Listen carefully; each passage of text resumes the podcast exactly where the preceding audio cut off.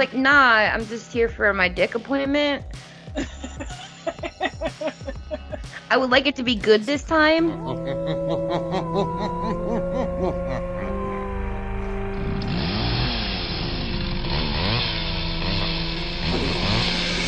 some motherfucking vampire shit! It seems to be a sudden, general explosion of mass homicide.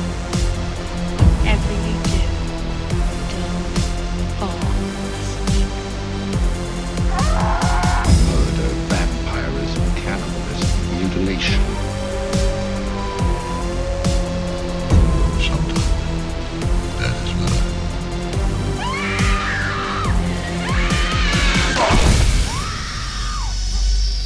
The Lord is my Savior. He restoreth my soul. He leads me in the path of righteousness. Lord, forgive her. She's corrupted. Give strength to save her wayward soul. I'm gonna tongue fuck a hole in your neck until I puke blood.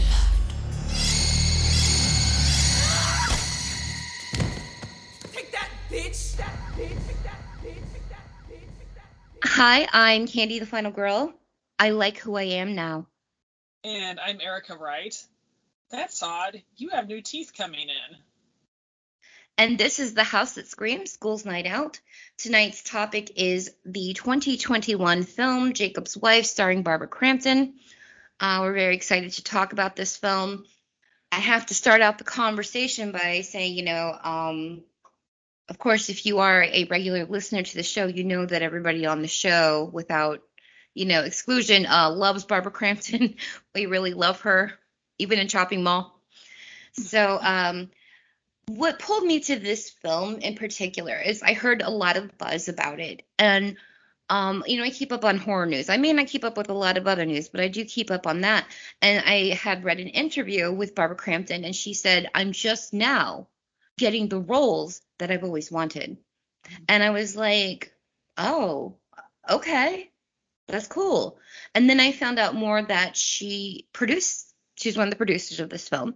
She worked this script for years trying to find, you know, the right director, you know, just shopped it around, worked on it, and, you know, got it in front of people. Um, cause, you know, I mean, she's still a, a horror icon. And, uh, so, you know, she finally, I, I definitely have to say that she found the right people. And so when I saw the movie, I, it was worth every bit of buzz. When they, it, I, I watched it the day they put it on Shudder, which was very recently. I think it's a, a, a brilliant turn for the sometimes dicey vampire genre. Um, it, it's something different, and it's hard to find something different with that because different can go really great or most of the time terrible. Like look at Twilight. Twilight didn't do the vampire genre any favors. Yes, I know I have said before that I do like the books. I still stand by that, but it took away the horror. This uh, movie deals with a, a lot of different levels of horror. Uh, one, the gore is top notch, which yay for that. I, I applaud that. Um, but also some real life horrors, and we're not talking about the extreme things like like when we did I Spit on Your Grave. We're talking about stuff that every single couple, every single woman goes through in their life, no exception. Like you know, uh, struggles with identity, um, struggles with self doubt, um, not being happy with who you are, and, and knowing you need to change but not sure how to do it. You know, those every woman goes through that at all different ages. So uh, yeah, that's, that's my opening thoughts on it. So I'll hand it over to you. So yeah, I also just watched this recently on Shudder, and also thought was a really refreshing take on the vampire genre. Um, it was really cool to uh, tell this story from uh, the the female character's point of view as she's undergoing a transformation into becoming a vampire, but it plays with a lot of um, tropes in a very interesting way. So I, I kind of wanted to bring up this um, academic book by um, a professor named uh, Bram Dijkstra. I'm not, I'm probably mangling his name. I don't know how to say it. My apologies. He has this great book called Evil Sisters, though. Um, and uh, this guy is a professor of comparative literature at the University of California in San Diego. Also wrote another book that I love called Idols of Perversity. Uh, but he digs into a lot of vintage art and vintage film and uh, breaks down based on that and what what society at the time believed about uh, gender and race and uh, not you know various groups of people and different issues and one of his um, arguments is that uh, vampires in uh, the early era of uh, film history were really representing everything that was taboo about female sexuality. Um, Yeah, I think Theda Bara, who is a Yeah, very famous exactly. silent film actress.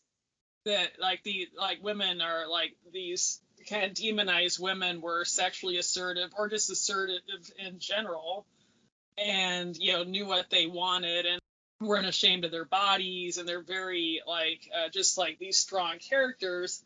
But early films really demonized those traits instead of celebrating them. So you um, kind of had this cult of manhood where these uh, patriarchal characters had to subdue this feminine threat.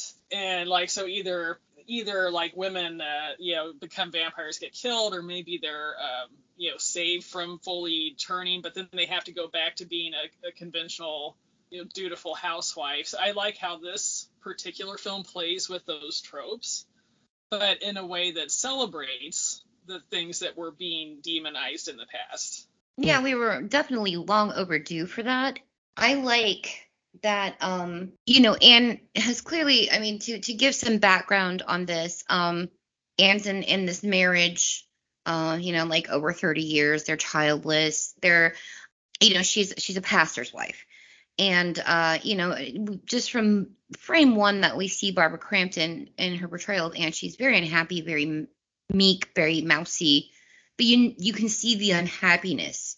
I mean, just it, it's so viable. And I think, you know, I immediately felt it because as a woman, I, I've been there, you know, and I think we all have um, with that kind of unhappiness with something in our lives. But, you know, just, yeah, those first shots of her being unhappy. But I think, you know, there's the choice um, with the master who want I want I want I want to see that um I think it's brilliant to have a female play the master Absolutely, and I was kind of surprised. Like at first, the master is very like ambiguous. You don't really see a lot of details of this character. The voice is distorted.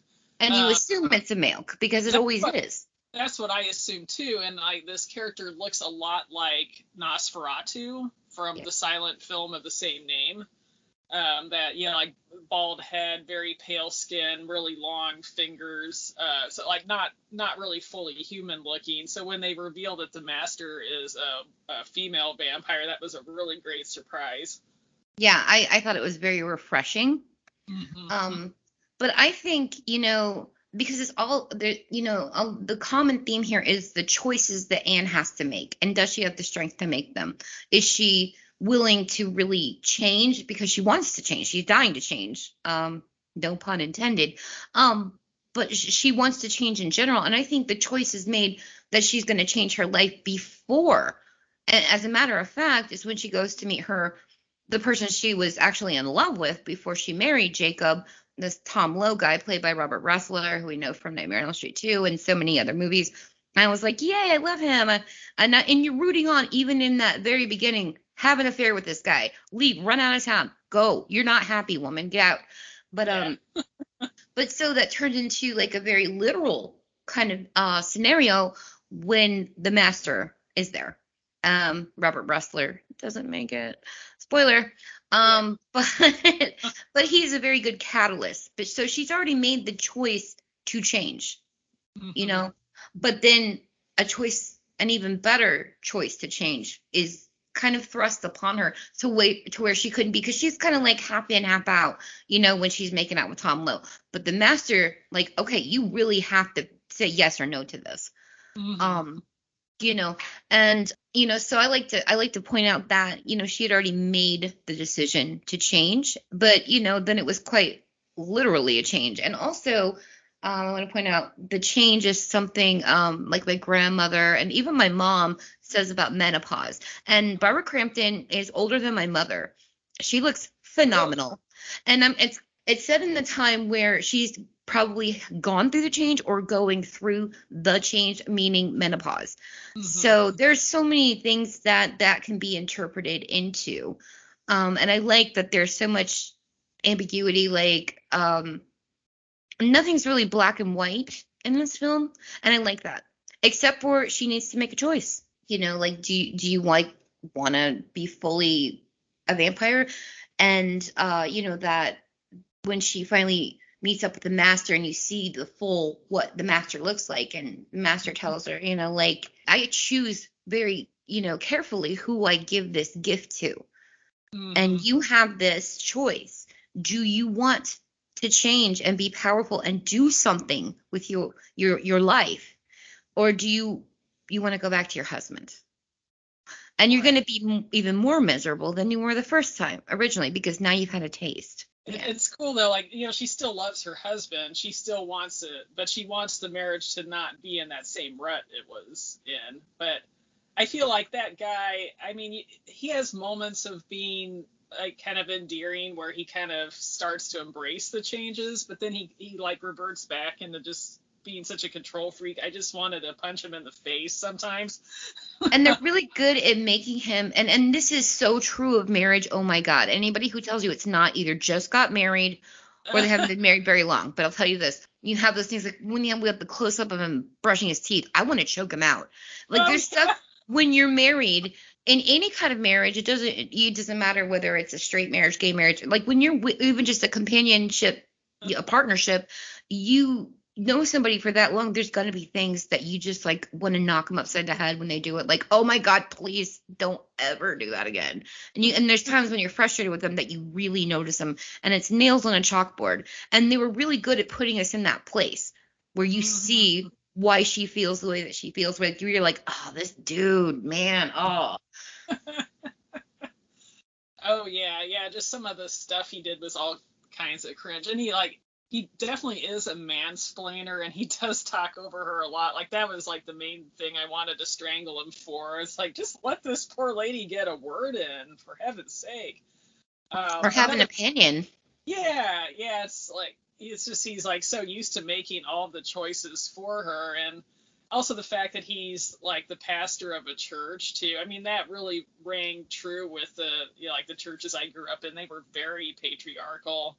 Yeah Um, and were really supposed to fall in line with whatever their husbands wanted. I mean, like, but they, they took this idea to such a, an insane um, level, at least where I grew up. I, obviously, not all churches are, you know, that over the top with it, but mine definitely was. like, it was oppressive. It's like, as a, as a woman, you feel like you just don't have any um, opportunities or choices open to you in that particular subculture. This, um, kind of depressing, honestly. I, I feel like they did a good job at visually representing her personality changes. Like um, her performance is great, but there were changes in her wardrobe and hair and makeup. Like very like early in the film when you first see her, her clothes are so drab and colorless. Like she's like yeah, that is very washed out looking. Changing, there's more and more. Yeah, like you see that this you know greater vitality coming into her look. There's like more her fashion becomes more interesting and bolder. I like her scarves Yeah, yeah, the the scarf choices when she's trying to cover up the bite marks. That was kind of a cool touch. Yeah, definitely. And I think one of the many things that were brilliant about this is calling it Jakob's wife. Because in Christianity, um, now I'm gonna get a little complicated with this, so you know, kind of buckle up for a second. I'm gonna I'm gonna try and get my point across, and I hope that I can. But Jacob in the Bible, you know, Jacob is a biblical name. Um, he had two wives. And what I think how you can interpret that as to this film is okay, so in the Bible, he literally had two wives. He wanted to marry one, got tricked into marrying the other one, and then ended up marrying them both and had many concubines as well, but whatever. You know, they like to gloss over the concubine part. Uh, but uh, yeah, so he had these two wives. One was the one that he wanted, and one was the one he got tricked into. And I feel like uh, she's a, you know, Anne is a very good representation of sort of a, a non-literal translation of that. There are two versions of her. The one that he's used to, the one that he wants, her compliance, her quiet, you know, quiet as a church mouse type, you know, thing. Whatever you want. Um, you know, I have your breakfast ready for you. It doesn't matter that I'm having a bad day. Here you go, honey. And he, he barely looks up from the paper. Like Yeah, I mean, so that's the wife that he wanted, but he kind of got tricked into the other Yeah. wife. And then when she's and, and but one thing about it is that uh Jakob doesn't really notice much of the changing going on with Anne unless it affects him. And oh my god, if I don't fucking get that. Trust me. Oh my gosh, yeah, like uh yeah, when when she doesn't fix him breakfast, which he's clearly yeah, wanting her to she's doing her workout instead or something. Like, uh, there were just like so many moments like that. He was like, huh, you know, kind of like what's what's up with her attitude, you know, like but uh yeah, like he spends so much time ignoring her otherwise, just you know, reading the newspaper just being into you know whatever uh, you know church duties he has. So I mean, that marriage just looked um, awful, you know, with, without being awful without being physically abusive, but it's definitely this emotional dead zone of uh, just like, ugh.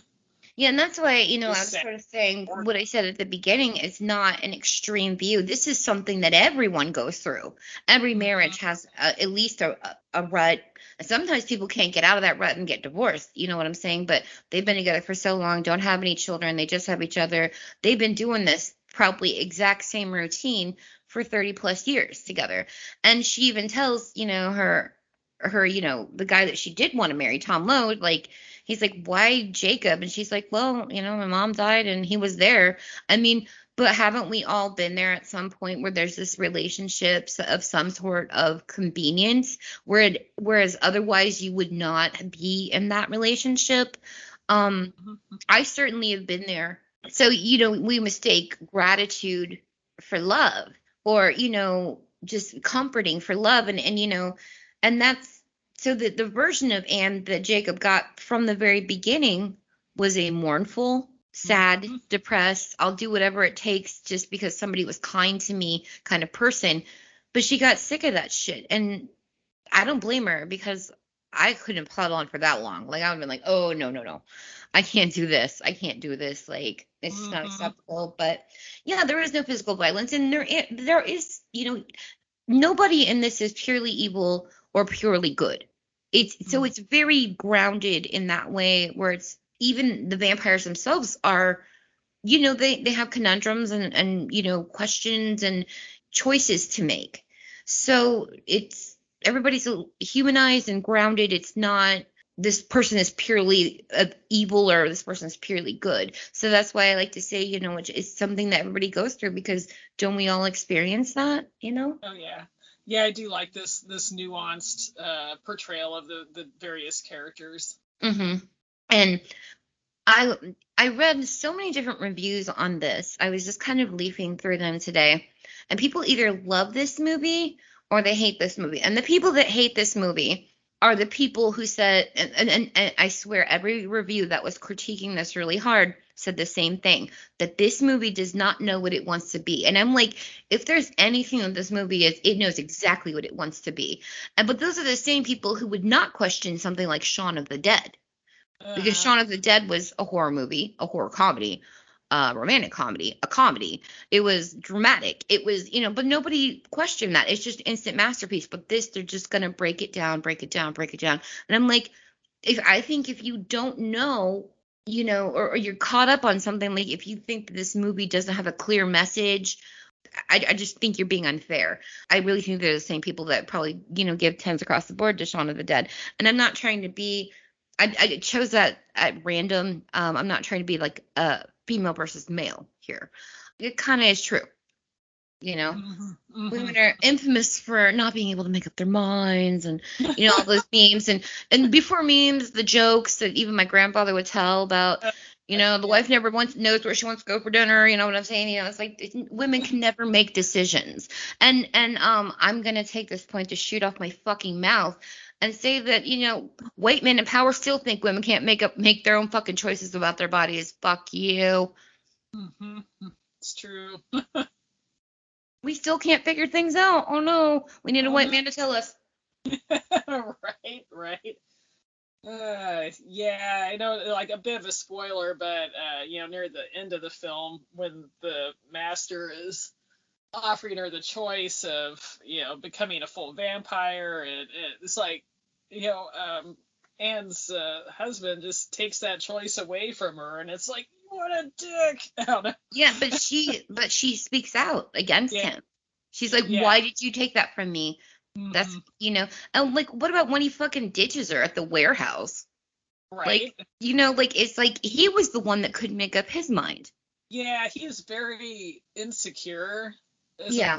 I think that's like part of why he, you know, acts the way he does, uh, you know, in terms of just the infuriating control freak, you know, behaviors that he's constantly doing. But it's, I think it's because he himself is insecure and, you know, has to have her under his thumb to feel like a real man.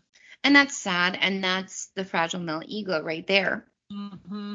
It's it's just like, you know, but she once she shows strength, you start to see exactly how weak he is. He does have the strength of his convictions kind of come back at least on a spiritual level. Mm-hmm. like you know because he thinks and he of course makes another assumption like she's not a full vampire but he's like yeah you're gonna help me kill vampires. And she's like i what? What, what are you doing? We should already go in the car. He's not listening. No his mind's made up. And he, she's Yeah. like but my mind isn't. I don't want to do this. I like who i am you know and ditches are on the side of the road. Yeah so i mean it's like okay that's that's how you deal with your problems okay she's talking back i gotta get out of here Uh, yeah. he's uh he's definitely something. I I do like how they you know they didn't make him all bad though. I he has he has his good qualities or at least occasionally has his moments. So you don't like totally want him to die, but yeah, for like at least the first half of the film, I I honestly did want him to get killed. Yeah. He just annoyed me so badly. Yeah, and so and, and even by the point she's going to meet Tom Lowe at the beginning, I'm already like, girl, get it, just get out of town, take him with you, go, get out, just leave. You don't, there's nothing holding you here. Like move, and I think that was sort of her intention. That's why you know mm-hmm. I think she'd already had her mind made up about that. But then, you know, she had something bigger to make her mind up about. And every time she was trying to make that choice, and we knew what direction she was going in because she was, she did become very outspoken. I like who I am now, even by showing every time, you know, they show her in the mirror a lot. And she's never happy with how she is in the mirror until she becomes a vampire. Yeah. then she likes what she sees. Mm-hmm. And he's just like, oh, this is so blasphemous and this is so against the nature of God and all these things. And it's like, she's just like, well, you know, I, I'm, it's not like I'm happy about killing people, but like, I like how I feel. I like how I feel about myself. I like being powerful. I like making my own decisions. I like, you know, I like who I am. And, and it's so sad that you have to be in your fucking 60s. That this, this poor woman is in her 60s trying to take control of her life. Actually, she may have been playing um because she she definitely passes for somebody younger, so she could be you know her character could have easily been in her fifties, but I'm um I was speaking of her her real um age, but uh she looks phenomenal again, She but does. she's and she's always very talented. I have to keep saying that because I love her. Um yeah, but uh they're just but that sex scene though, I mean Oh, that yeah. was interesting. It was interesting. And I, I honestly didn't expect it uh, to go that direction either. I thought either she's going to drink his blood or, you know, not. But I, I didn't know it was going to turn into a sex scene. So that was kind of a cool moment. You get a little spice back in the marriage. Well, yeah, and it's clear that you know she'd never been on top before. Mhm. you know, because I'm, they didn't have that kind of marriage. And you know, Yeah. when she rips open her blouse and he's like, you know, like boobs out, but they're all her clothes aren't off, like she's lusty. You know, I like it. Mhm, mhm. You know, like get it, girl, do your thing. She probably hasn't had any fulfilling sex all this time. You know, like, That's true. and then when that part where he walks in and her masturbating in front of the uh the window, I love that scene. Yeah, that's an interesting scene where it's like uh, he acts like she's doing something really shameful and unnatural. And she just kind of Yeah, is like, oh shit, he caught me. Like I was having fun. Yeah, it kind of goes back to that that trope about oh, female sexuality is dangerous, and you know we have to contain it. And so instead of like at that part with the sex scene, you think she's she's leaping over on him to kill him. But she's Mhm. just like, nah, I'm just here for my dick appointment. I would like it to be good this time. You could tell it probably wasn't very good. I yeah, I could see him not being uh, the kind of husband who would, you know, A generous lover. orgasm, you know. Yeah. You tell he probably wasn't a giver in bed. Yeah, exactly. But again, you know, it's it it's not like a, a straight up I hate him because I I do like how you know he he does try to be a little bit more supportive, but it ends up being more than he realizes he he's capable of doing because you know one thing um like if you're gonna have convictions, you need to have the strength of those convictions. And so he he keeps to that, and I have to admire that, whether I disagree with it or not. Um, Mhm. at least be a person of your word. At least be a person who believes in what you're doing. And he does show that, and I have to admire that, whether I agree with it or not. You know what I'm saying? He he Yeah, did. You know, he's not all bad. And um, in the reviews, also people were complaining about the ending, saying it was too ambiguous. I'm like, there was that was a perfect ending because I felt like I knew what was hap- what was going to happen right there. That dude was going down, and she was going to go off and probably move to Hollywood, do whatever she wanted to do. You know, like that was going to be the end for him. And he knew it. He knew he no longer had the upper hand in that relationship. So when they're going to kiss, she's got the full fangs, he's got the stake, and he's lifting up. She's about to bite him. Who do you think's going to win that? Right, right. It's uh yeah, I, I thought it was kind of a fun ending though. Like you could you could take it as maybe they are just going to kiss, or maybe it is gonna be a fight to the death. So yeah, I mean, and maybe they would at that moment have just kissed, but I do you think that would always be true though? Prob- no, probably not Yeah. always. I, I think at one point he was going to be dinner. Yeah, exactly. He he knew he was on borrowed time. Yeah, I, I Is he- enjoyed that. I thought it was fun. Yeah, I I really liked it. I was I was very impressed with the movie um overall. Like I just I was so glad because it's so rare to have a movie live up to the buzz. And it wasn't until it hit Shudder that we started getting some bad reviews because before that it was ranked very highly and I had heard nothing but great things and um Barbara Crampton just had wonderful things to say about it and everybody involved with the film did. And um you know critics liked it. And but then it's it's the people who came in to watch it who maybe saw her in Reanimator or some shit in the 80s and are like Barbara Crampton like what this is this has to be a bad movie or you know what is the message here and I'm like if you don't know what the message is this movie is not for you Yeah, I thought the message was pretty straightforward. yeah I was not left in the dark about it at all.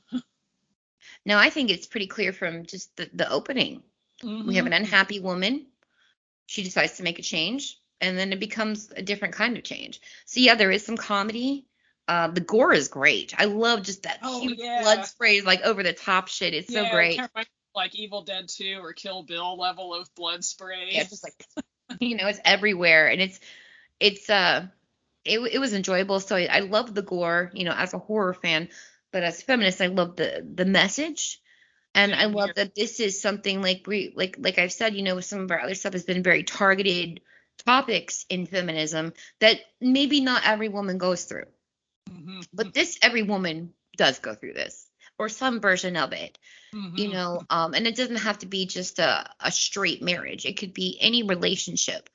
Um it could be you know yeah just any relationship even even it's like a platonic friendship.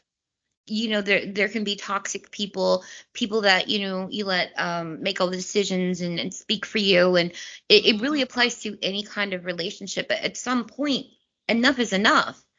And that's what i'm Yeah. saying like everybody and this and it doesn't just apply to women it does apply to men as well but uh, for the purposes of this discussion of course we talk about the feminist issues but i i loved her evolution I loved her changing and how they took, you know, a horror movie, which was the perfect medium for this, really. Um, honestly, you know, there's so many like subtext you can put in horror that you cannot do in like a traditional, like if it was a drama or a comedy, like you wouldn't get these subtexts. But in horror, you have so much more creative license that you can take like a horror movie trope or subgenre, but pack so much in there, so much message and and so many different themes. And uh, so I'm glad that they that this is a horror film, and um, that's something that Barbara Crampton also said that you know this had to be a horror film, and I'm like I completely agree with that. Yeah, absolutely. I guess I'd compare it uh, a little bit to Ginger Snaps in that respect. That on the surface it's a monster movie, but there are a lot of feminist issues in it. It's a metaphor for you know a certain type of change that the main character is going through, Yes. or or that women go through. So I, yeah, I, I really enjoy that. Uh, you know, the the metaphorical or allegorical aspects of this. Yeah, definitely. I um I like that they used vampirism as a springboard for empowerment instead of, you know, this horrible monster thing. It just became liberation and freedom and you know, it was just power. It's power. And um some women never take power in their lives. They never take control or they're afraid to or they've been taught by their mothers not to to keep a man. You know what I'm saying? And we we're getting more out of that. I think well, our generation, Generation X, was probably the last of that. Um, because we we went on to teach our children, um, no, no, Yeah. no, no, no. Times have changed. hmm But for that. oh yeah, yeah. Um, my daughter would absolutely not accept that shit. Fuck no. yeah. But I Um, did, I did for a while because that's what my mother taught me.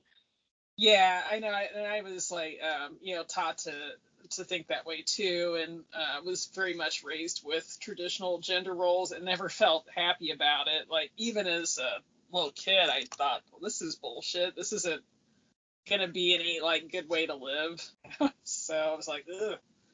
Um, but yeah, kind of on that topic in this film, um, one I can't remember the the name of the young woman who gets turned into a vampire, but um, Amelia, is it Amelia? maybe um but you know she's she's taunting Jakob and uh basically putting down his religious beliefs but it, the film is definitely creating a contrast between his version of like very patriarchal type of christianity versus this very um uh, liberated, you know, self-empowered type of worldview. So it kind of seemed like uh, similar to what I've read of certain, uh, you know, satanic or left-hand path authors. So I mean, that's that kind of does fit in well with vampires though because in, in certain you know types of literature they are very demonic. Yeah, and when you spoke at the beginning of like um earlier versions of the female vampire, like like t- let's take uh Bram Stoker's Dracula, um the you know original. Mina is the character that you would be referring to who like you know she wasn't a full vampire yet Mm-hmm. and you know she was saved and then she had to go back and be the dutiful wife to Jonathan Harker and I'm just like oh that's a "Ah, bummer boring Yeah, that fucking sucks. Yeah, but I mean, but, but that was the only way to make her a redeemable woman, a Mhm. respectable woman. yeah not an evil sex wanting woman Ugh. Not those. They're terrible. And that's funny coming from two asexuals. But you know, but it's like I I do understand sexuality and um I'm comfortable talking about it, but and and I I mean, I understand, but it, it's maybe not, you know, my priorities, but every woman is entitled to have that. That's why I'm always like, you know, like when we, they were showing that Ric Flair thing in group chat, and I was like, and they're like, oh, he's older. Look, look what he's doing this girl. I'm like, at least he's a giver, you know? yeah. Right. Because there are so many ungenerous lovers. There were you know women deserve to be fulfilled. And when you think about back in when women were hysterical back in victorian times what did they do with them? How did they treat hysteria?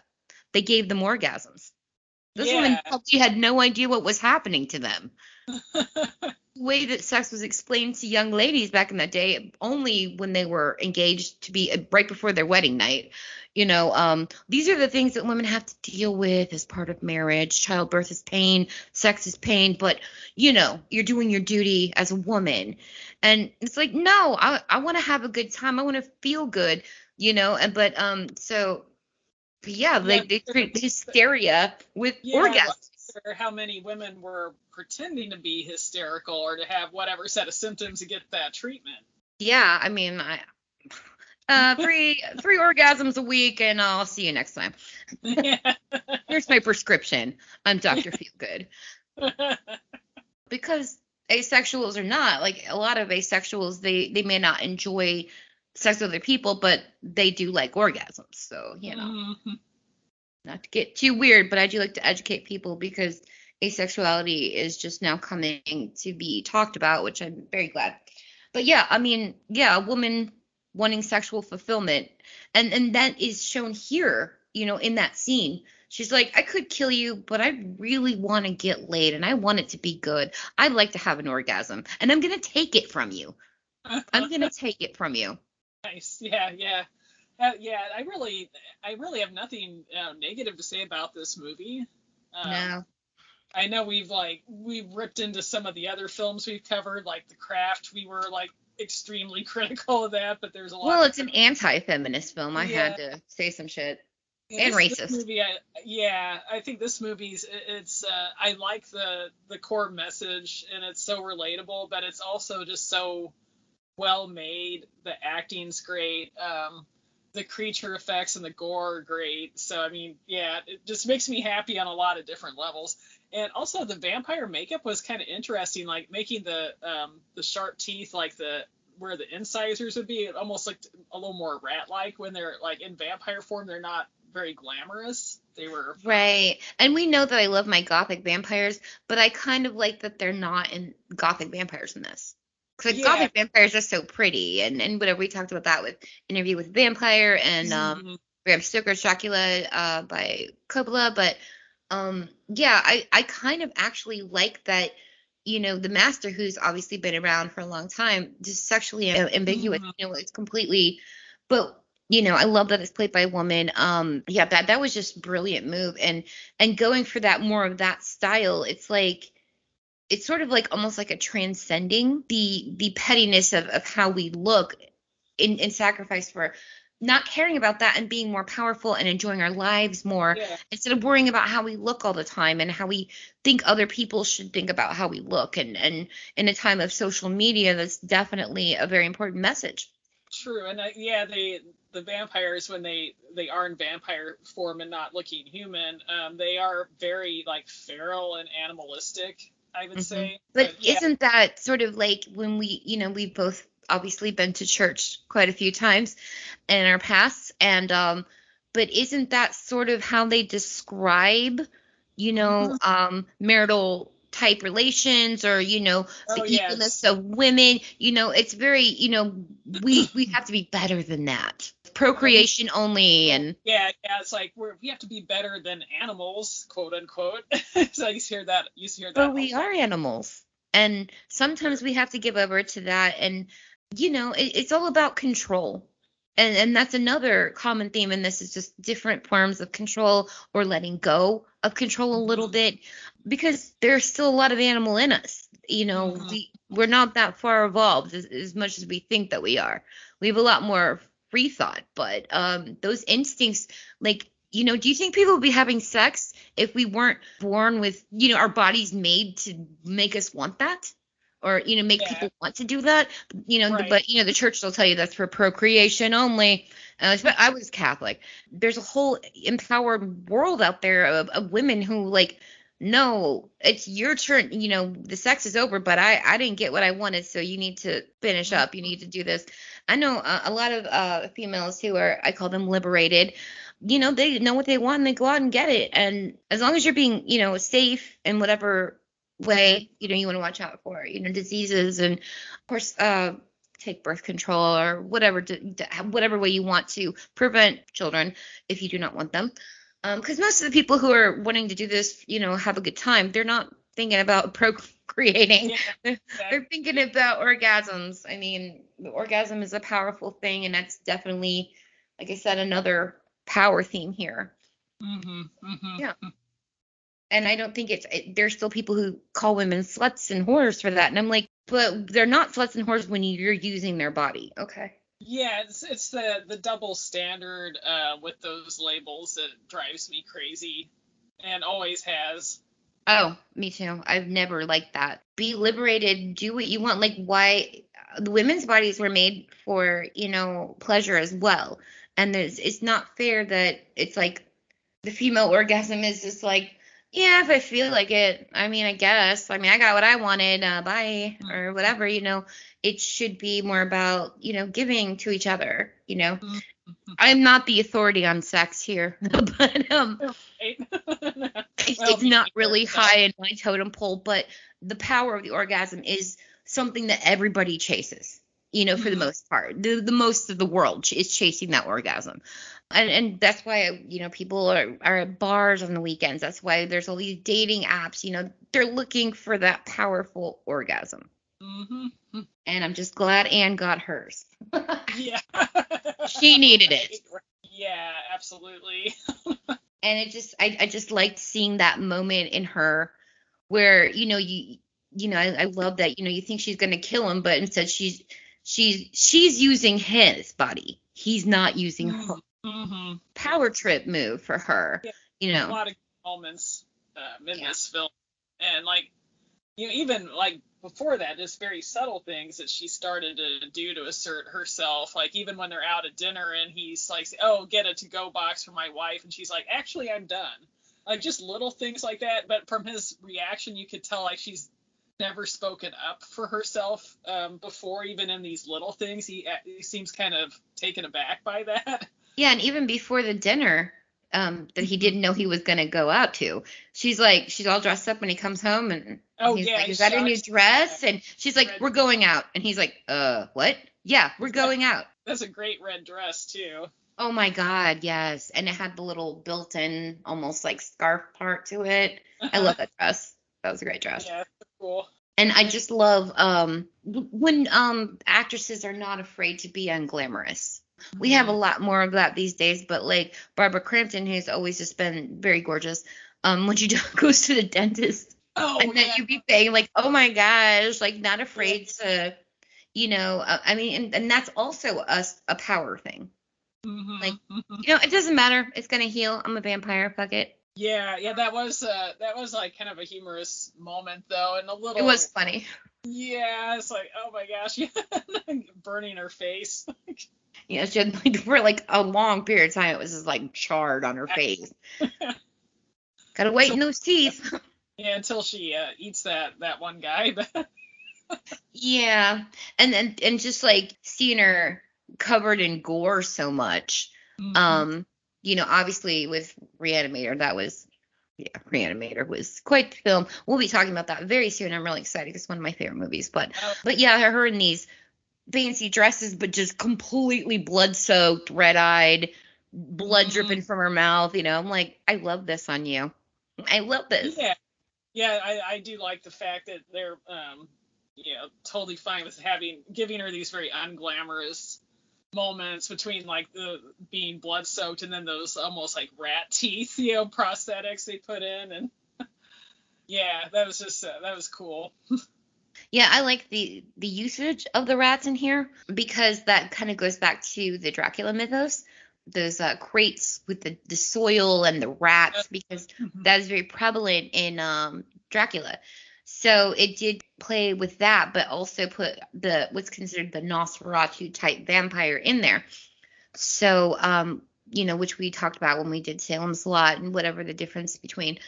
Yeah, my one my one small complaint though is when Robert Rusler, you know, as Tom Blow, who he's still adorable too. Like he's just still cutie.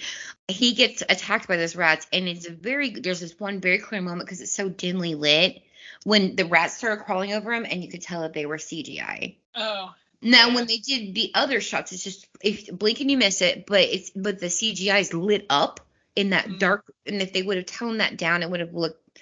And I I don't care for CGI. I know when it's needs, you know, like obviously that was a, a good choice. Nobody wants real rats crawling all over them, you know, or whatever. And they can have control of the rats with CGI, Right. but.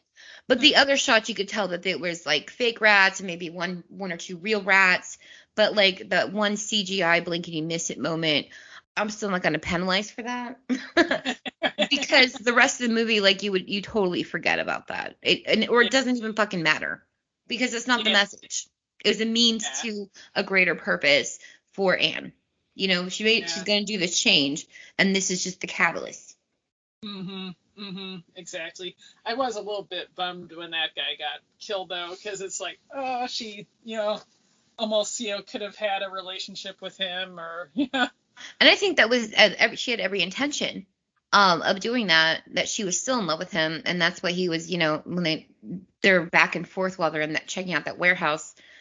They both know why they're both there. Is to Mhm. have this little clandestine meeting that may lead to more because she is so fucking unhappy. But um, I hated that. Yeah, he had to go, but um, but it did bring about the the greater purpose of power and give her a different place where she didn't have to like run away from Jakob. She could face him down, Yeah. you know? Because I think uh, had she, let's say the master was not down there. I mean, one, we wouldn't have the movie, but two, uh, it, or, or it would have been a different kind of movie. Just like, oh, here's an unhappy couple and she runs off with this guy, and that's the end. Um, yeah, I mean, like I wanted that for them. I wanted it for you know her, but um, you know, it was it was just to carry the plot to where it needed to be. But I did like him. I love when I see Robert Rusler. He's just a he's a funny guy. He's a cute guy. I I love him in other movies. Um, like I said, uh, we talked about him at length uh, when we did uh our season two ender. Uh, was it two? No, it was three when we did Nightmare on Elm Street Part Two, where he was Jesse's best friend, and I was like, He's a cutie. I, Like I always thought he was so adorable, and he still looks great. Like everybody is, yeah. Barbara Crampton looks great. He looks great. You know, so we had, you know, just just having him there was pretty cool as a horror fan, seeing him there. Yeah, yeah, very. Uh, yeah, he was awesome. I, I don't know. Every, everyone in this, I think, did a really great job. Oh yeah, Yeah, their performances. Um, have you seen the film uh, We Are Still Here? no, and I have meant to because I know that Barbara Crampton and what's his name, Larry Besson, Yeah. Ender, very Larry Besson. I, I can't. I don't. Uh, yeah, I'm like worried I'll like mangle his name. Yeah. I'm already doing it. So yeah, that him, they were together, and I mean, they they did that film together, and I knew that, but I just haven't gotten around to it. Jakob's wife, like I hopped on that so quick because I follow Barbara Crampton stuff, and I was just like hearing all this buzz about it, and I I was so curious because vampires, and I I kind of just missed out on um we are still here, so I need to revisit or not revisit i need to visit that and i plan to um because once i you know put all that together i was like i need to watch that movie Mhm. so Yeah, that's a really good one. I think I saw that one at the Stanley Film Festival um, a few years ago. But uh, that one has some really cool twists and a lot of great gore. And I won't spoil it, but definitely check that one out. awesome i will i will do that yeah i was thinking about that today i added it to the list. It, i know people hear me talk about the list but they don't realize that i really do have the list. You see me keep schedules. Like i really do keep lists all over the place. Yeah just like taking a bite out of this movie there's just so many flavors and i really like all of them. I, I really like just there's so many different ways you can theorize about this and it could be that they didn't even intend that but it was just a happy accident but uh, it all comes together so great. And it wasn't even until we started this conversation that I wrote the note right here where it says change equals menopause nice. because it didn't hit me till then. I was like, oh my God, the change. The change is menopause. And that's where, you know, definitely like ginger snaps, well, that's about that puberty. That's the other change. Women Mhm. go through a lot more change in their lives than men. Men can be very, very staticky. You know, of course they go through puberty, but they don't have to go through childbirth or uh, you know, not all women, you know, whether they, you know, if you, that's a choice if you want to have a child. But um childbirth is messy, nasty business and it changes Oh, your yeah. entire body forever. I love my children, but uh fuck childbirth. It sucks. It's awful. I love my children though. Yeah, but you know, so we have puberty, which is a lot of changes happening in our body. So it starts menstruation, which blood, blood, Mhm. and you know, childbirth, blood. Um, the change, the blood starts stopping, you know, or begins to to, to end that cycle of our reproductive lives. So that's a lot of change for women. It really Men, it's just really they have one big one and that's it. right. So it's like the complexities of that, you know, it's something that, you know, men try to understand. You know, I'm trying to raise a sensitive young man who will go out into the world with sensitivities but and, and strength. But um I do let, you know, his sister and I talk to him about things that also women go through so he can understand that because sometimes, you know, you're talking I, I know all of every woman has this is another thing every woman has gone through. Trying to explain something about uh, I can't make it. Um, I started my period today, and they're like, "Why would that stop you? You just like you don't get about periods, or like they gave birth, and you know you give birth, and the husband's there like holding your hand. Well, not in my case, but I have my kids by myself. You know, luckily I have a great co-parent, but it's just like they they can't get it. They see they're like, oh, childbirth's gross. Yeah, it's gross, but the interesting changes in your body when you're pregnant, that there's so much change. You you like break your neck trying to keep up with it. Your body change every day. Your body's different when you wake up. And you're like, oh, my boobs are bigger today, or I'm like, oh, the baby kicked me right in the ribs, or you know, and then you have you birth that child, and, and postpartum depression is a real thing. Um, I had it with both children because you have pregnancy hormones that change you. I mean, there's just so much change in a woman's life. And and you try to explain it to men and they're just kind of like, um, I don't understand. right, right, yeah.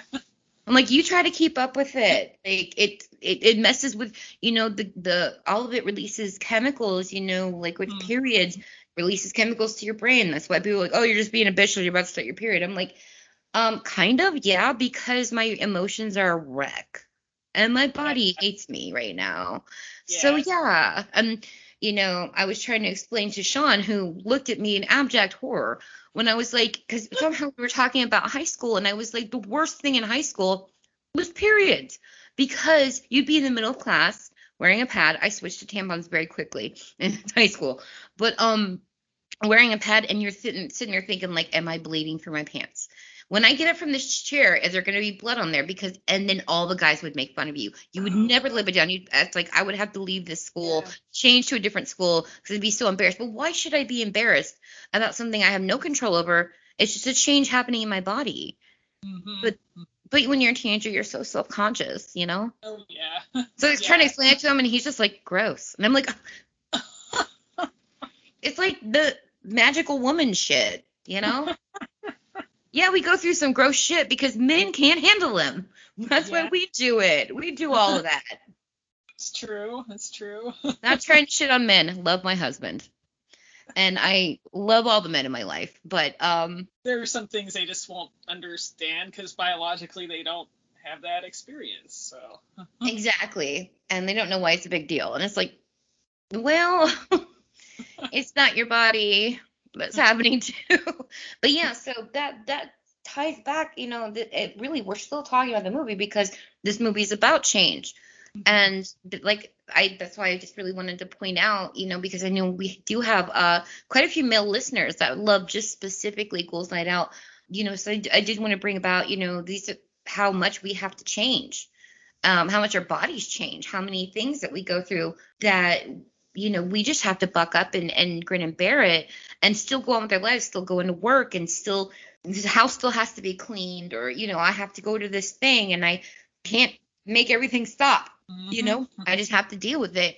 And I'm like, that's just like boss babe stuff, like like power moves right there and and sometimes i just want people I, I want to talk to men and i want them to understand just just for you know reference not for punishment because it's not their fault but you know they could try to understand a little bit better i think sometimes so yeah the change in this the change with menopause i really think is it's a lot about that even though we do have the big gushes of blood but it can symbolize you know we do have other females in this you know uh, particularly i think her name's amelia the the young girl from the church you know, who would be going through like the opposite of that, the puberty. So there's a lot of, that it, it can still be tied back.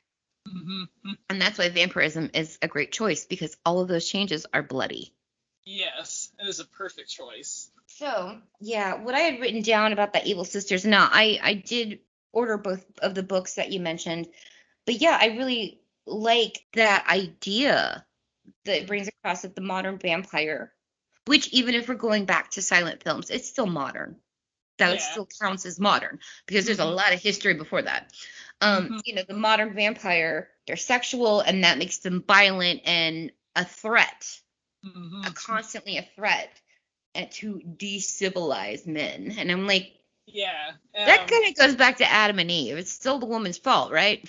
Yeah, which they even they mentioned that in the movie too, Yeah. which was like that was a great line.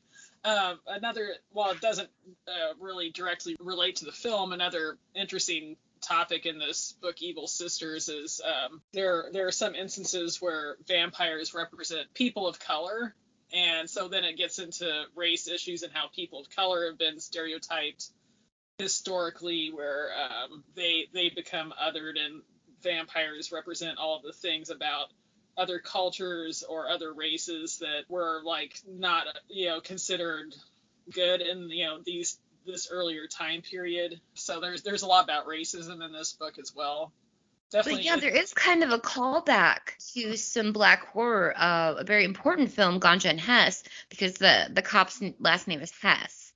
yeah Um, and there's I, I still am recommending this because I think it's still on Shudder, but Horror Noire, uh, Mhm. um, about Yes. the history of black horror. It's filled with just amazing, wonderful things. Uh, you'll you'll make your own list of movies that you need to see if you haven't seen them. One of my favorite ones is uh, Blackula oh yeah because he was That- like nobility. yeah yeah that, that's such a that's a classic film Absolutely. Yeah, but I think that's interesting because the the thing is is I'm trying to think of how to say this correctly without sounding against my point. I'll try and I can edit it out if I don't manage to do it. Basically, the entire the entirety of particularly this country, but in general all over, you know, unless you're in a non-white type of uh country or whatever. But it's white men Mhm. White men are threatened by other races. White men are threatened by women. White men, mm-hmm. you know, it's basically everybody who is not a white man is a step or steps below. So you could take women as a gender and lump that in. And so that's actually kind of smart because mm-hmm. women, God, we've had our journey. I can't even imagine being a woman of color on a journey because it's hard enough to be a white woman on a journey. And I'm, I'm seriously giving all the credit to other people because I'm not saying it's hard to be white. I'm just saying it's hard to be a woman. yeah yeah exactly So I I know the struggle is real. And but yeah, that so that would I I didn't look at when the book that you're referring to was written. I just kind of threw it in a cart and bought it because it'll be here in a few days.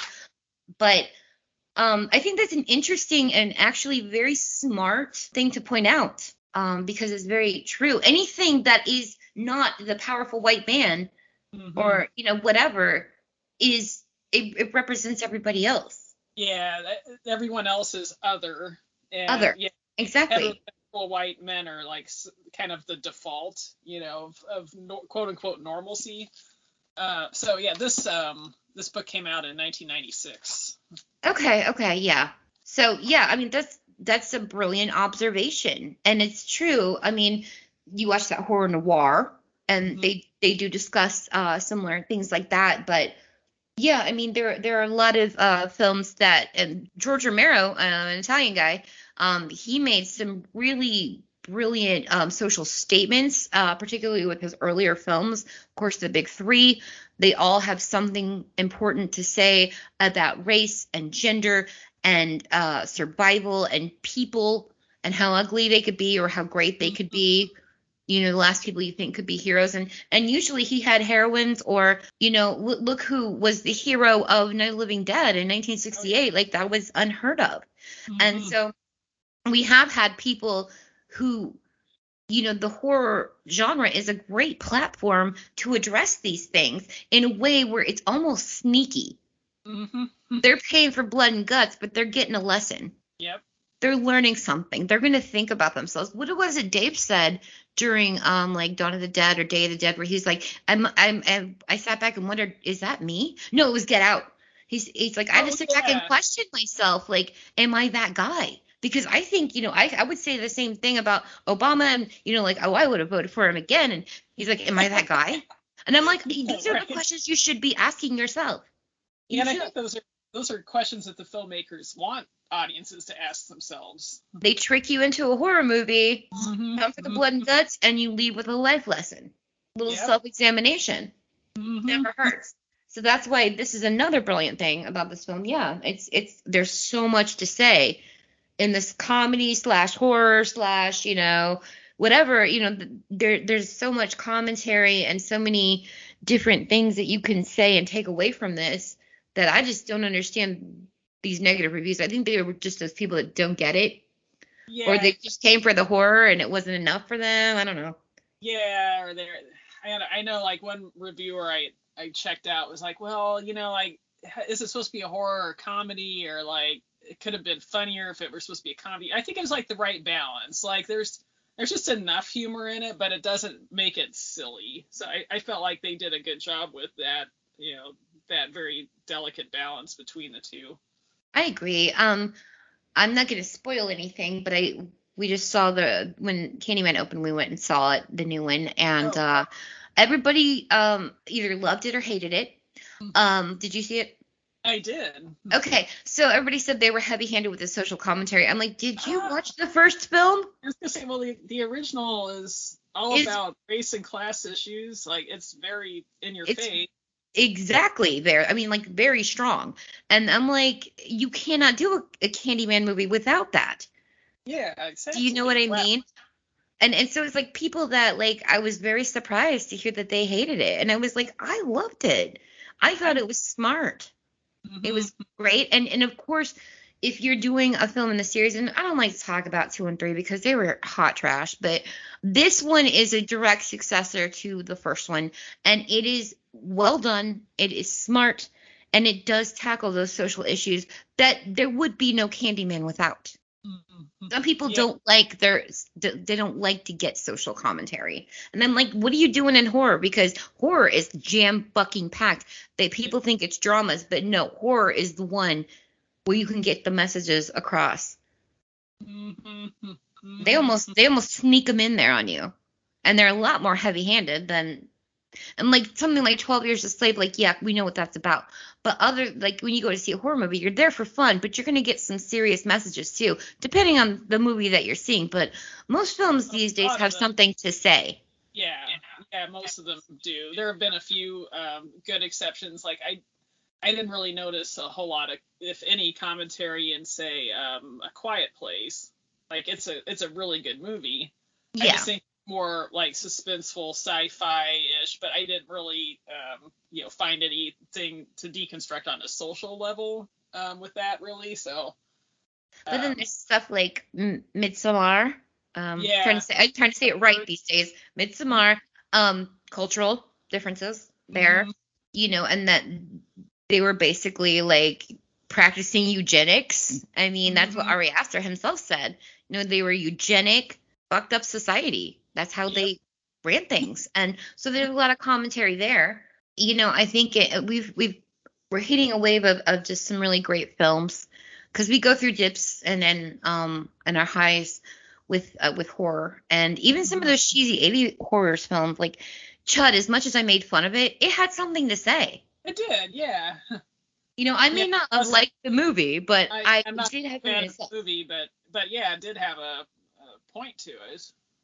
Yeah, but I, there's some people that don't want to think that deep, and I'm like, why don't you stick to TV or whatever, like, or or find something that that you, you know, I like to think. I like to come away not only having had a great time and watching a horror film, but there's a message. There's something to mm-hmm. learn, or something to celebrate, or something to pay more attention to, or, or read up on, or check out another film related to it. And I think that's one of the things that the horror community has a lock on. They do yeah, it I best. think so too. And yeah, I, I always think it's so useful to study, you know, horror films and literature from whatever era because it kind of holds up a mirror to whatever society was anxious about at that time. yeah, definitely art imitating life. Mm-hmm. You know that that whole debate, but I I, I tend to think that um, for the most part, art imitates life, and Yeah. and I think it should because sometimes we need that mirror held up before us to make us think and make us look inward. And like, am I part of the problem? And in a horror movie, because there aren't such rules, you can pretty much carte blanche do whatever the fuck you want in a horror movie.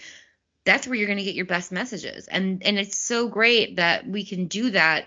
And i think it's always been about that with horror. It just all throughout history. It's Yeah. social commentary.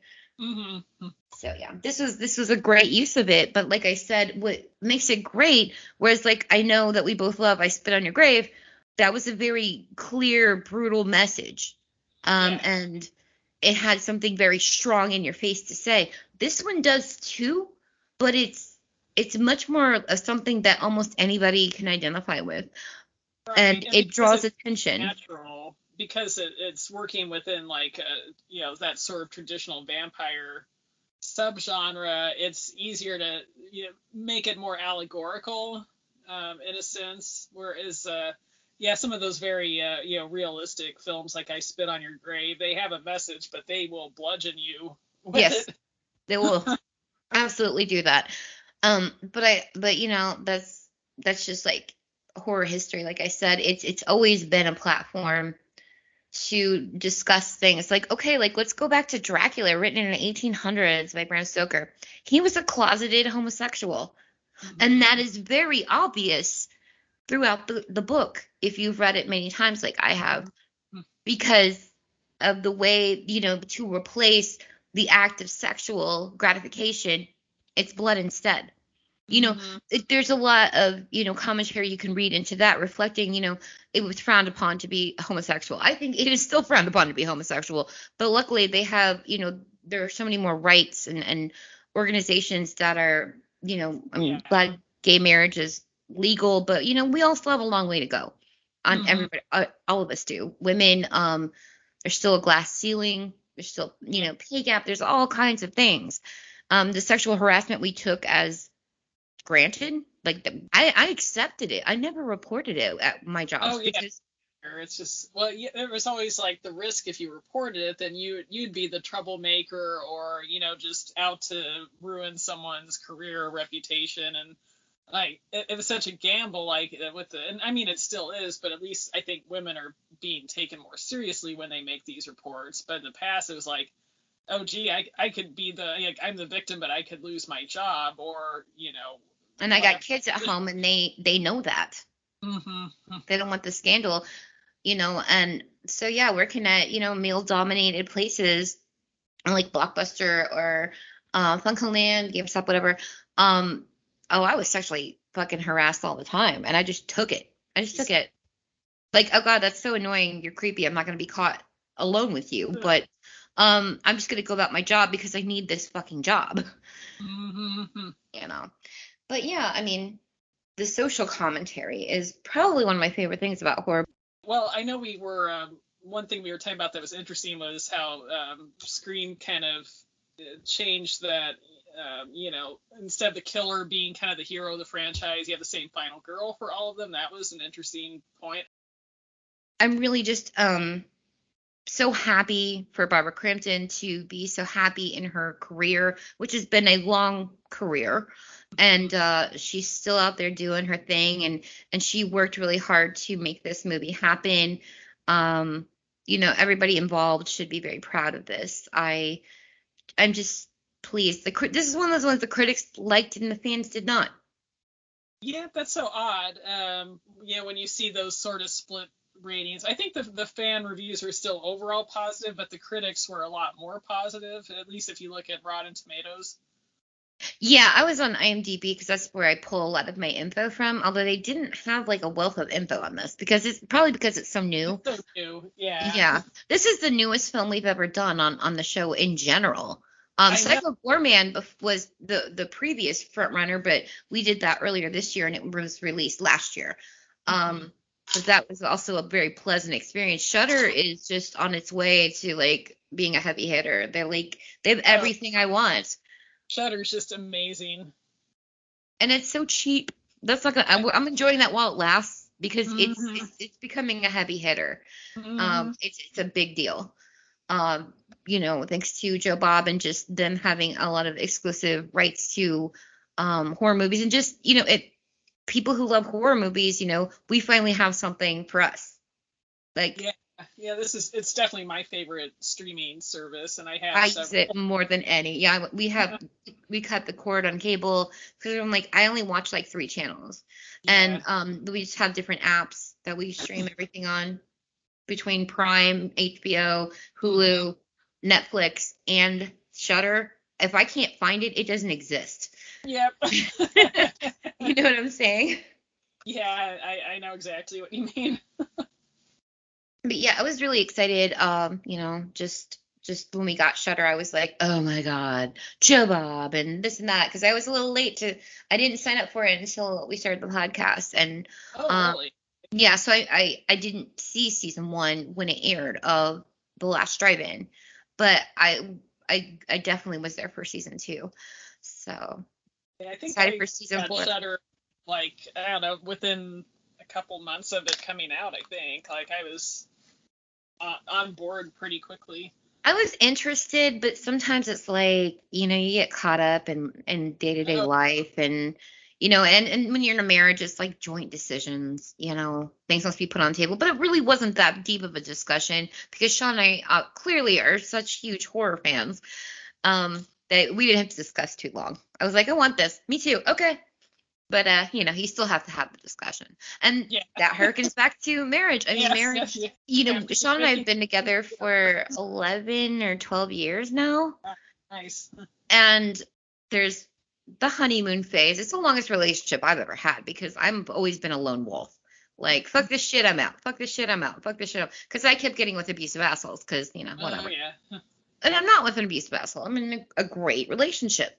Um, and, and, me being of my sexual orientation, I could have easily have been a non-binary. It could have easily have been a woman. It's just it was him.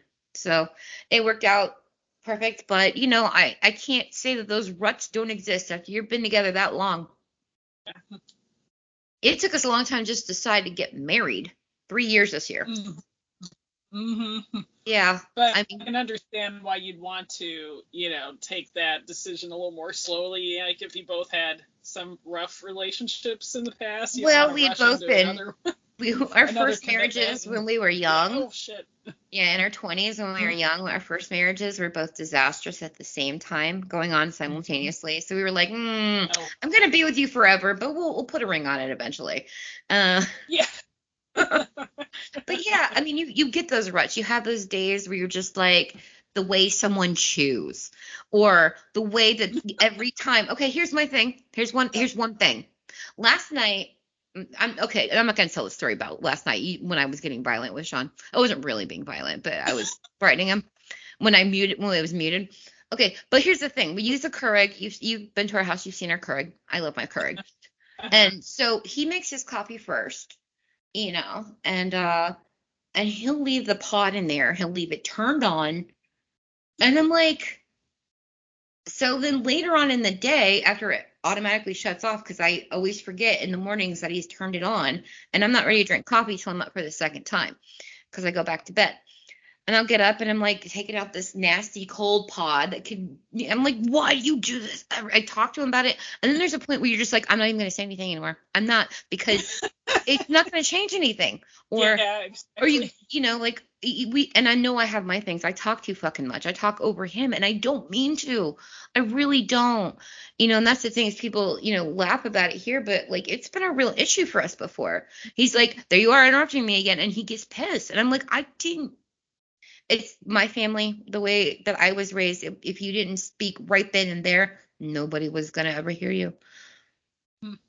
Plus, I have ADD, so my brain moves a million miles an hour, and I refuse to take medication for it. Um, because I think it makes me more creative, but uh, it's to everyone else's expense, and it drives him crazy.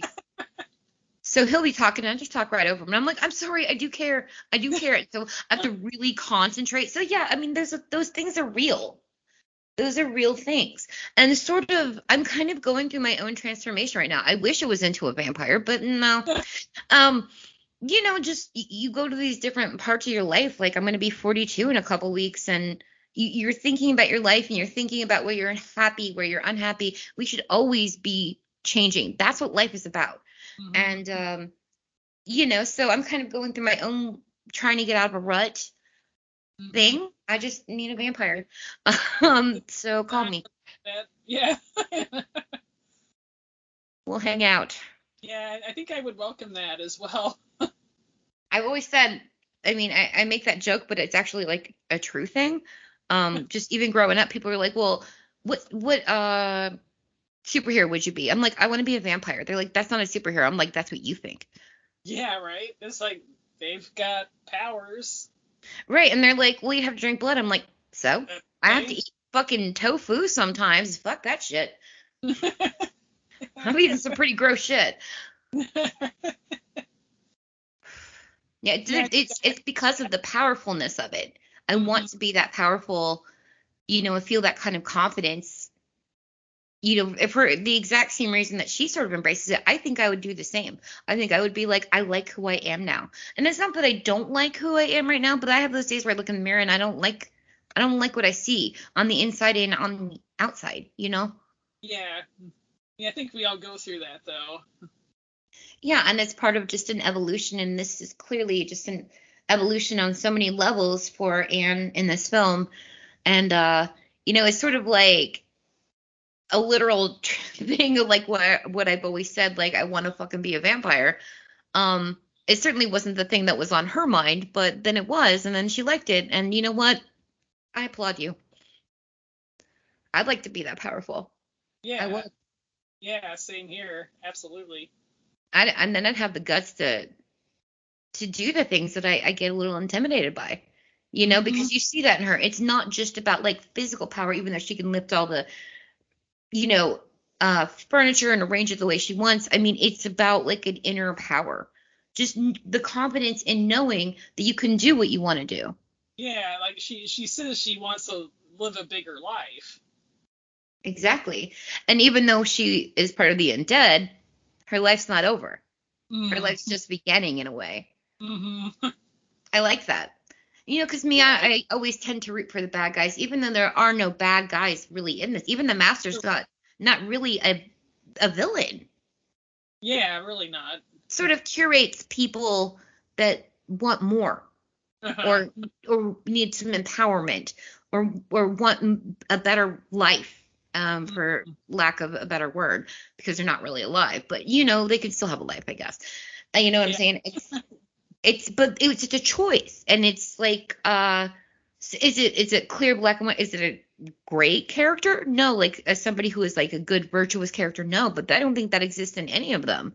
No, no one is completely Right. virtuous good. No one is so hellishly bad. Mhm. Um, and that's also brilliant because it's very, very relatable. yeah, it makes it it makes it a lot more realistic. And so coupled that realism with, you know, what we talked about with change, the change, all the changes, um, wanting a better life, wanting to be more powerful, wanting to be more confident, you know, we're on this journey with her and we're rooting for her the whole time. hmm Yeah, know? definitely. Yeah, it's like after you watch it, you don't want her to go back to how things were. And you know that she won't because she mm-hmm. does say that. She's like i'm not i'm not doing that. I like who i am now. And i think that's such a strong statement. And you don't hear women say that too often. Women are Yeah. always worried like i could look better i could be thinner i could be mm-hmm. prettier i could do my hair different i should do this and i should do that you know all these little fucking things. Mm-hmm. And you know there's days where you just want to say fuck it and you just want to feel like a boss you know? You want to feel powerful and and strong and and not all this self-doubting all the time and women it's like we are programmed to self-doubt because it sells more makeup it sells more hair products and then there's the whole pink tax so they make a lot of money off our insecurity that we've been programmed with hmm It's true. Absolutely true. Unfortunately. I honestly, and and it's interesting because that it's a discussion now, but I always thought it was kind of fucking bullshit that we had to pay for feminine hygiene products. So Oh, it's yeah. something that something that we cannot control that happens to our body, and they not only charge us, there's a huge pink tax on it too. So Mhm. like, yeah, you have no choice about this. You have to pay me Yeah, that's yeah, that pisses me off too, honestly. or suffer social consequences. And oh dear God, not that. right? Well, I'm here. I guess I better get a new foundation because my skin looks uneven. And so saying, like, Anne is fucking free. She's Uh-huh. free of all of this. Mhm. It's like the ultimate change. And and it's like, wow, like I felt that. I felt that. Yeah, So- it's, yeah, love this movie. Yeah, I, I'm so glad that we got to discuss it before you um go on your trip because uh I wanted to strike while the iron was hot because I um I, I watched it and I was so excited to talk about it clearly because I dominated this conversation. I'm so sorry. um but I, I'm just so excited to talk about it because uh I love it. You know, I, I'm I've learned from being a lifelong horror fan that just just uh being excited about a horror movie. You get so jaded when you go through it your entire life. And when something comes along that wows you you're just like i have to talk about this right now. I have uh, like you know just like with the book uh that we read final girl support group. So uh i guess we can charge into reviews. And when it's just the two of us it's, it's kind of like we've been reviewing the whole time but i guess Yeah. i can compartmentalize it um into like a little blurb uh I gave this, I, I couldn't think of a creative thing for it. So I gave this 10 out of 10 Vampire Barbara Cramptons. Um, I was going to give it a 9.5 for the brief second of CGI rats. And I'm like, this movie is much more important than those CGI rats. And now that I've said something, people might even notice it more, but like, it's not really that noticeable. It just got on my nerves for like a fraction of a second that it was in there. so I can't, I'm not going to dock for that. Um, you know, I, I just think uh, she was very smart in choosing this film and, and campaigning so hard and knowing the horror genre that she, how she knows it from um, all of her work in the 80s and early 90s in horror. Um, I think she took a little break to to raise her children and things like that. But um, you know, but but you know, this was years in development and script and, and all that, but you know, she found the right people and I think this came together like a perfect storm. Uh, it has a lot to say. It's funny. It's got great gore. It's it's uh, relatable. It's uh, has a very empowering message in such a creative way. Like I said, horror is a great platform for that, and so she knew that. And uh, you know, kudos to her. Um, Robert Rusler was brilliant seeing you in here. Loved it. Uh, need to see you in more things. Uh, wanted you to be in longer, but that's okay. I'll take what I can get. Yeah, I, I just, uh, you know, the the brilliance of the master being a female. Absolutely. Um, her name's Bonnie. Uh, she played the nun in The Conjuring Yeah, 2, Conjuring. and yeah, Yeah, she's she real was tall. A, she has such a unique look too, and she's Mhm. you know gorgeous without makeup. Yeah, she very like unusually you know um, gorgeous, unique uh, look. But it's like ah, she's always buried under this monster makeup when I've seen her in films. But she did a great job in this. Oh, absolutely. And I love like the purple eyes. Purple's my favorite color, but I like that. And instead of like, you know, while, you know, Anne, while she's still sort of like a fledgling vampire, Uh-huh. you know, she's got the red and I like that, you know.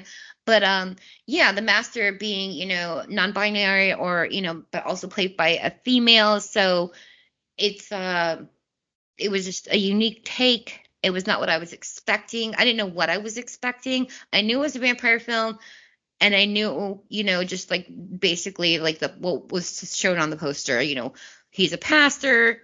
She's she's gonna there's some vampire shit going on. But I did not expect to come out of it just feeling like glowing reviews, like, oh my god, I love this. I'm so excited to talk about this. And so um yeah, ten out of ten vampire Barbara Cramptons. Nice. Um, I also have to give it 10 out of 10 uh, female ma- master vampires. Yes. um yeah i i have to agree with you like all the points you made like um i'm so glad that this um you know script was made into a film. Um it's uh it just works with like the vampire sub genre in a really fresh uh, way. It was a lot of fun also thought provoking um great performances. Uh, love barbara crampton and everything she's in. Yeah. Um, so yeah, uh, great, you know, great gore effects too, which is always something I appreciate. Um, so yeah, I like nothing negative to say about this movie. Just really enjoyed it. Yeah, and I hope, you know, um, those who have listened to this conversation, um, obviously, if you haven't watched the movie, um, we did spoil a lot, but we didn't. You, you, it's a whole experience to watch it, and I urge you to do that. And um, I also um, urge you to seek out some of the literature that was brought up and um, check out some other movies that um, do something a little different, have something to say. We've mentioned quite a few. Um, there are a lot more. So, uh, yeah, I, I'm. Yeah, Yeah. I guess I'm gonna plug um, some movies on Shudder that also have Barbara Crampton. There's a new one called Superhost. She has a supporting role in that. That's a fun movie. It's kind of effed up. So I've heard. elements in it, but yeah, I had fun with it. So definitely look at check out that one as well. Awesome. Yeah, and, and they always have like a, a great host of movies. So I guess I'm just gonna plug Shudder. Um, even if you when you first turn it on and it's already on its own channel, like they're showing something, you might sit there and just be like transfixed, like, okay, this is some French film I've never heard of, but oh my god, it's it's cool. Like you just stop, and that's what I do. I'll walk through the living room and I stop, and I'm like, I'm gonna watch this. Yeah, yeah, I, I do like the fact they have live uh, streaming channels in in addition to the sort of Netflix you know style where you can select your own. But yeah, I discovered some interesting ones through their their live stream that I probably wouldn't have thought of watching before. Yeah, what was the one that I was something about dogs? Um, I can't think of the title. Uh, the one I saw recently that um, I probably put on the back burner because I'm not always into like slasher-y type films, but it's called Amsterdamned. Has this excellent boat chase scene that was extremely well done. It's like, wow, they they really went all out with this. So Yeah, I, I watching it. Yeah, I like just going on there and just like, hey, I've never, you know, seen this movie and I'm just gonna check it out. You know, why not? You know, because most of my gambles pay off, even if it's something like fucking pieces. Oh dear God, pieces. I we could almost cover that on Ghouls Night Out Oh. as an anti-feminist movie, or is it a feminist movie? I don't know. That's up for debate. But uh, that ending though, that ending. Yeah, the ending is cool. I can't say I really like the rest of the film, but I fucking hate the movie, but but but it still has something to say. Yeah. it's fucking horrible, but it has something to say. You know, so you, you're gonna stumble across some piece of shit movies that nah, they have something to say though. Not um Blood Feast though. No, never Blood Feast. Never. Not even once. Uh, I feel like I've seen a lot worse than Blood Feast though, but it's definitely not my favorite Herschell Gordon Lewis film. The Gore Gore Girls. Because there's I the like candy in there. I, I like Wizard of Wizard Gore. of Gore, yeah. I mean, like they're just so fucking ridiculous. But like, like it's I think it's that fucking timpani drum that makes me feel like I'm going insane when I watch Blood Feast. the fucking drum. I'm just like, oh my god, please stop. It's the whole movie. They don't ever stop drumming. Okay, but yeah, uh, we have a secret episode that's hidden. We've talked about it a couple times. Uh, that where we did Blood Feast. Uh, it was early season two. Um, yeah, it's hidden for a reason. but maybe one day we'll release it. Maybe one day. Uh, if I ever, if I ever want to even sit through our, our conversation about it, I don't even know. I have to brace myself and get ready, prepare mentally for that. Yeah, so you're gonna find some things, pieces. While I think it's trash, uh, and horrible, um, it's it's one of those movies you need to see just to say you've seen it. To be a completionist, you need to watch it, and you can just fucking throw it over your shoulder like I did. But um, I I think just, I just watch the Joe Bob commentary one. yeah yeah that's that's what I watch. Yeah, At least you get fun Joe Bob moments. exactly. It's like that that movie goes down rough when you watch it without any kind of commentary or it's like oof. Yeah, it's like fuck me gently with a chainsaw or something. yeah. I used to say that all the time from Heather's. Ooh, Heather's. Yeah, that could that could be a good one. I'm a fan of Heather's. Um, yeah. So on that Dark note, Water. Oh, I'm sorry? Dark, Dark Waters, which came back to Shudder, that could be a good Ghouls Night Out film. yeah, I've got um. Let me see what I have listed for us. Um, and it's you know I I plan pretty far out, but we have wiggle room. Um, we have audition. We're gonna do which yeah I'm soup. That's like my fucking movie right there. Um, Inside, um, High Tension. That was Yeah. my throw in. Um, Ginger Snaps, um, Homewrecker, Jennifer's Body, which I think would just be a fun episode. The Descent, um, Oh yeah.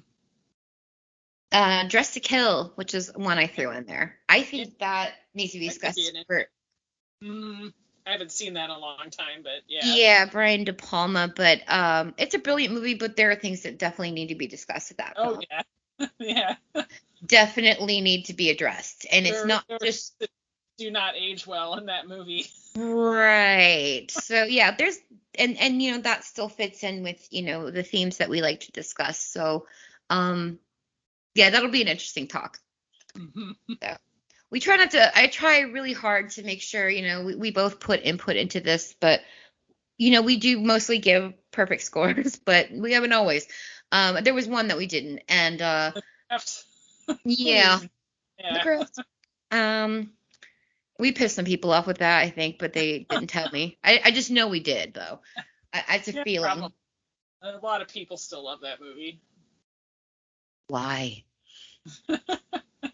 but uh yeah so I, I i try to put a good mix in there so they're you know not everything is like something that's going to be perfect sometimes these are films that parade as feminist or you know enlightened films and they're actually just the not. exact opposite Yeah. and that's why we need to discuss those too. Uh, so, so yeah, stay tuned. Um, a lot of Ghouls Night Out coming. We've got, um, I'm sure we'll throw other episodes in there.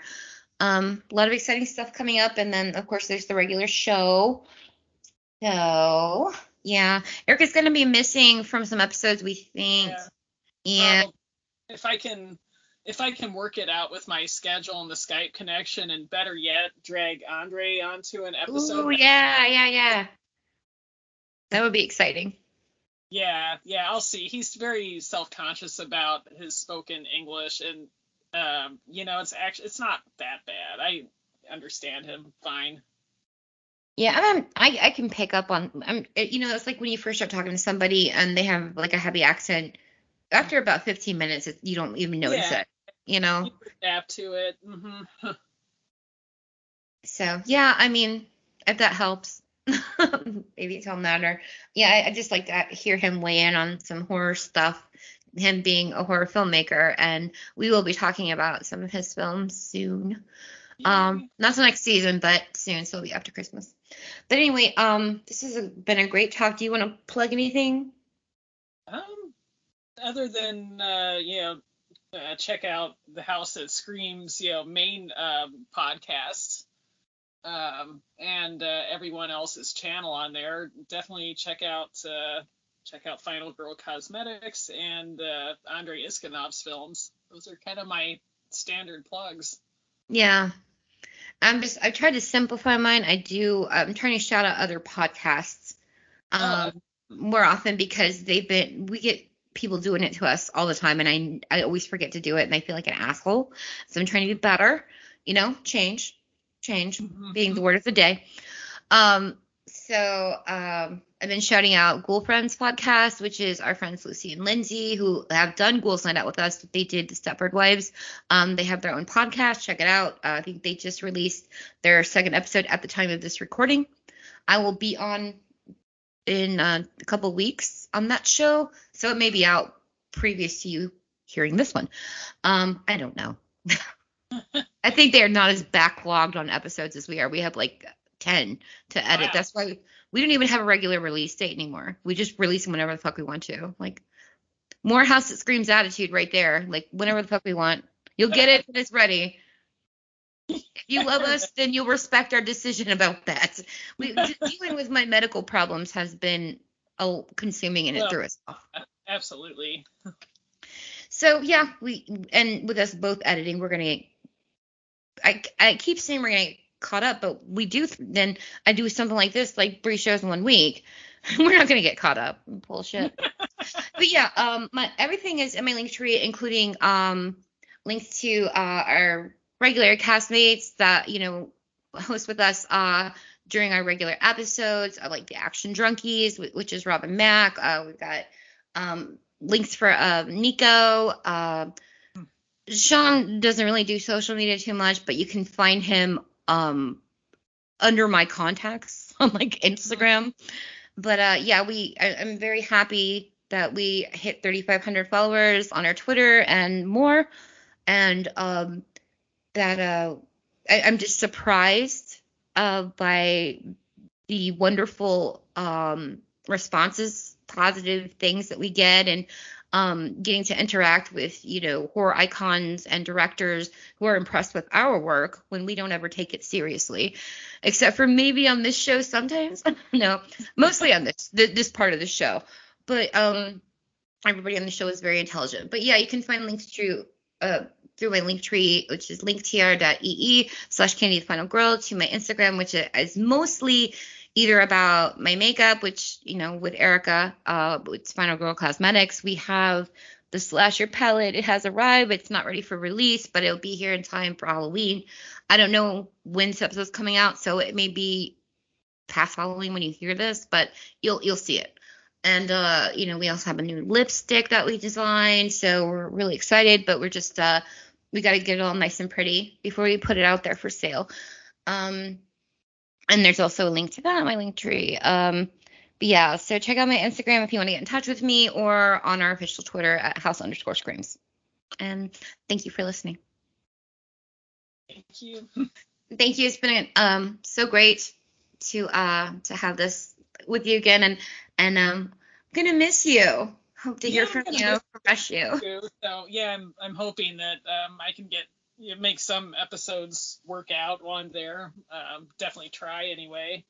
And uh, it, I, I can um, still chat with you guys on the group uh, text and send Nice. photos stuff like that. So That would be really cool. That'd be really cool. Because I was gonna ask like take pictures. yeah, absolutely. And and most importantly, have a good time. oh yeah, yeah. You earned that.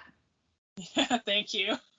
I think uh, you know, as long as all the flight stuff and all the custom stuff goes smoothly and COVID testing, I think um, that should be fine otherwise. So Okay. Yeah. Well, um, you know, well, I'll be waiting to hear from you, and um, yeah, just uh, best of luck with those flights and customs. I know how that shit can be. yeah, yeah, thank you.